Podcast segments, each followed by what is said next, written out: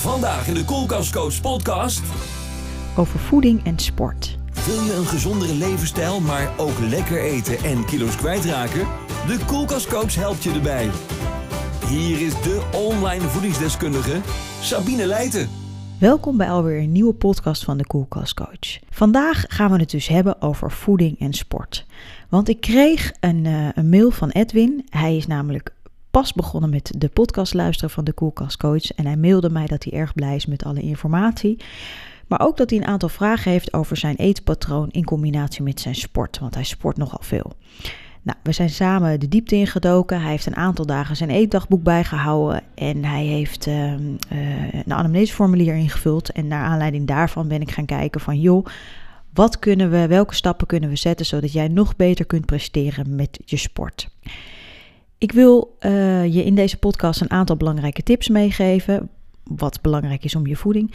Maar als eerste wil ik je even iets vertellen over mijn eigen eh, sporten en eetpatroon vroeger. Want ik sportte namelijk ontzettend veel en dan deed ik uh, vier uur op een dag. Ja, belachelijk.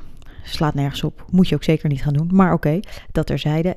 Uh, wat ik wilde zeggen is dat als ik dan s'avonds had gegeten bij mijn ouders thuis en ik ging daarna naar de sportschool, dan ging ik dus met een volle maag ging ik daar een aantal uur staan sporten. En ik merkte dat dat gewoon helemaal niet lekker liep voor mezelf.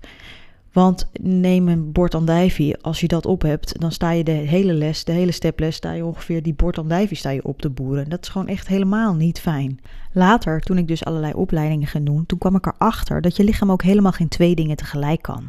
Dat kan niet en verteren en verbranden tegelijk. Dus dat schoot ook natuurlijk ook helemaal niet op. Ik had beter ervoor kunnen kiezen om eerder mijn eten te eten, zodat die opslag er was in mijn spieren, in plaats van dat ik een half uur voordat ik ging sporten dat bord andijvie naar binnen had gewerkt.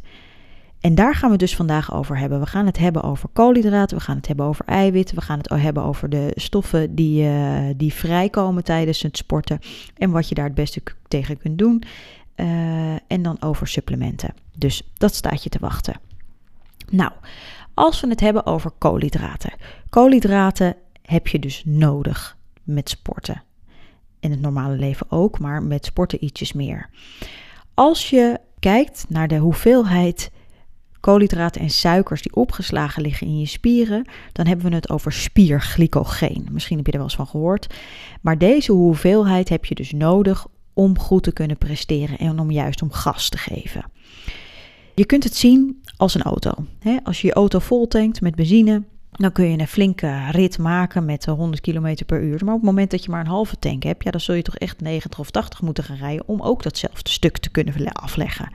Dus zo moet je dat ook zien met de hoeveelheid suikers in je spieren om te gaan trainen. Het beste is om ervoor te zorgen dat je een redelijke hoeveelheid hebt. Dus dat je een aantal uur van tevoren ongeveer twee uur voordat je gaat trainen, dat je dan lekker uh, een bord pasta hebt gegeten, wat je kunt gaan gebruiken tijdens je training.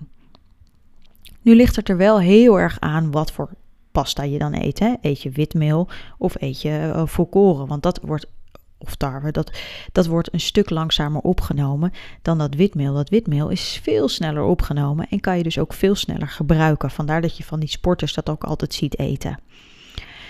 Nou, de hoeveelheid van die suikers die je nodig hebt, ligt een beetje aan de intensiteit en je conditie, maar ook de temperatuur waarin je sport. Want als je omgevingstemperatuur laag is, dan heb je wat minder koolhydraten nodig dan als het wat warmer is. Nou, de intensiteit van je training zal je dus het beste kunnen opvoeren naarmate je aan het trainen bent. Want zo kan je die energie, die hoeveelheid suikers, kun je dus verdelen over je training. Want als je in het begin te hard van stapel loopt, dan gaat je lichaam meteen een hele grote hoeveelheid van die suikers gebruiken. En dat wil je niet, want je wil nog een uur volmaken. Dus je moet ervoor zorgen dat je voldoende suikers hebt en ervoor zorgen dat je dus in die redelijke tijd die suikers verbruikt. Want op het moment dat je dat niet doet, dan raak je vermoeid en is je energie op. Heel logisch natuurlijk. Nou, door goede koolhydraten te eten, dus uh, neem bijvoorbeeld uh, pasta's, brood, aardappelen, rijst, al dat soort dingen. Zijn producten waardoor je die vermoeidheid kunt onderdrukken. Doordat je de juiste brandstof hebt om ervoor te zorgen dat jij zo lang mogelijk kunt sporten en zo effectief mogelijk kunt sporten. Want het is natuurlijk zonde als je in die sportschool een uur lang staat te beuken en dat eigenlijk voor niks doet. Er zijn op internet allerlei formules te vinden over de hoeveelheid koolhydraten. Nou, op het moment dat jij een gewone beweger bent, hè, dus twee keer in de week of drie keer in de week sport, en dan flink jezelf uit de naad werkt, dan hoef je echt niet extreem veel koolhydraten te gaan eten. Zorg gewoon dat op de dag dat jij graag een bord pasta wilt eten, dat je dan gaat trainen. Of als je weet dat je flink aan de bak gaat s'avonds, dat je dan voor die bord pasta kiest. Dus die eet je dan gewoon anderhalf uur van tevoren. Zo ga je je voeding effectief inzetten. Dat doe je ook met je, met je snacks. Want na, uh, twee uur na je training is het het beste om je voorraad suikers weer aan te vullen in je lichaam. Dus op het moment dat jij zegt, nou, ik heb heel veel zin in de snicker, doe je dat gewoon lekker nadat je flink getraind hebt. En even voor de duidelijkheid, ik ben zelf niet zo'n voorstander van witmeelproducten. Die worden wel wat sneller opgenomen, dus ja, mocht je dat nodig hebben op dat moment, kun je dat zeker doen. Maar kies liever altijd voor spelt of voor volkoren, want dat is ten eerste beter voor je lijf. En je lichaam heeft daar, uh, neemt, dat, neemt langer daar de tijd voor om dat op te nemen. Hè? Dus je bloedsuiker stijgt er iets minder uh, snel van. En dat is beter om er niet te dik van worden. Wil je toch iets van witmeelproducten of in die richting, dan zou ik eerder kiezen voor bonen. Want bonen hebben dezelfde hoeveelheid zetmelen, maar hebben minder invloed op je bloedsuiker. Nou, dan hebben we het nog over eiwitten. Eiwitten zijn een belangrijk bestanddeel van onze cellen. Hè? 75% van het gewicht van, de, van onze spieren bestaat uit eiwit. En door te bewegen worden er redelijk wat eiwitten afgebroken, dus die dien je ook weer aan te vullen. Extra eiwitten toevoegen na je training in de vorm van een shake is eigenlijk voor de normale mens niet nodig. Want op een dag wat je eet kom je redelijk aan de juiste hoeveelheid eiwitten Denk aan 100, 120, 150 gram eiwitten per dag. Nou, als je normaal eet, dus je eet gewoon lekker een bakje kwark en uh, wat, uh, wat kipfilet op je brood. Of wat, uh, weet je, dat soort producten. Of je eet s'avonds, eet je in ieder geval iets van vlees of vis of kip of iets dergelijks.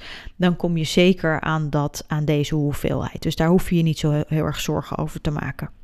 Dus als je een gezond eetpatroon hebt, dan kom je redelijk aan die hoeveelheid eiwitten.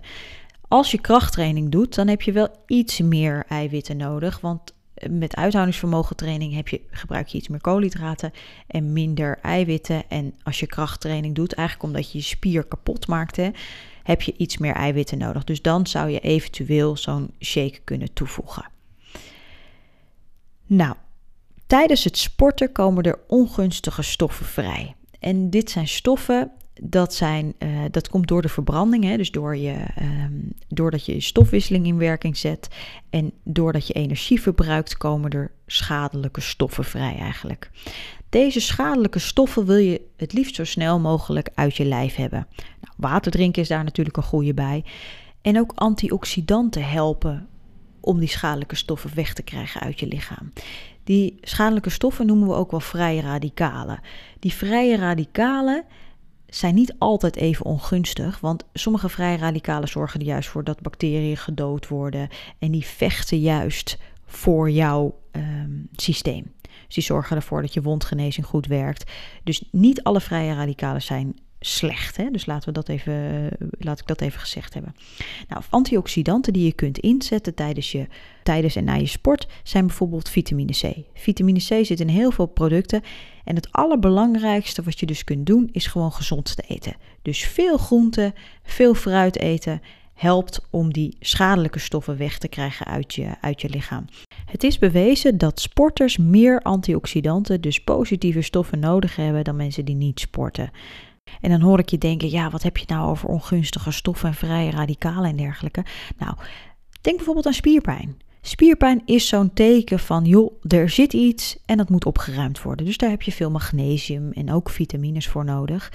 En daarom is het zo belangrijk om dus gezond te eten en vooral veel groene bladgroenten en producten waar vitamine C en dergelijke en E in zit. Want die heb je gewoon heel erg nodig. Je kan natuurlijk ook deze stoffen aanvullen met supplementen. Want vaak in onze voeding zit te weinig voedingsstoffen, dus dan vul je dat aan met supplementen.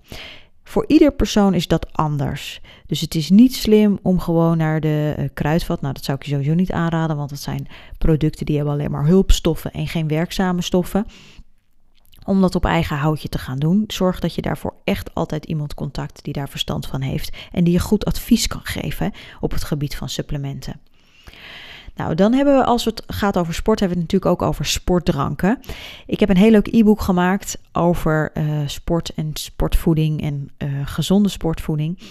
En daar heb ik ook allerlei voorbeelden in gezet hoe je makkelijk je eigenlijk gezonde sportdrank maakt. Dus mocht je het leuk vinden, kun je altijd een keer op de website kijken bij e-boeken en daar, uh, daar staat hij.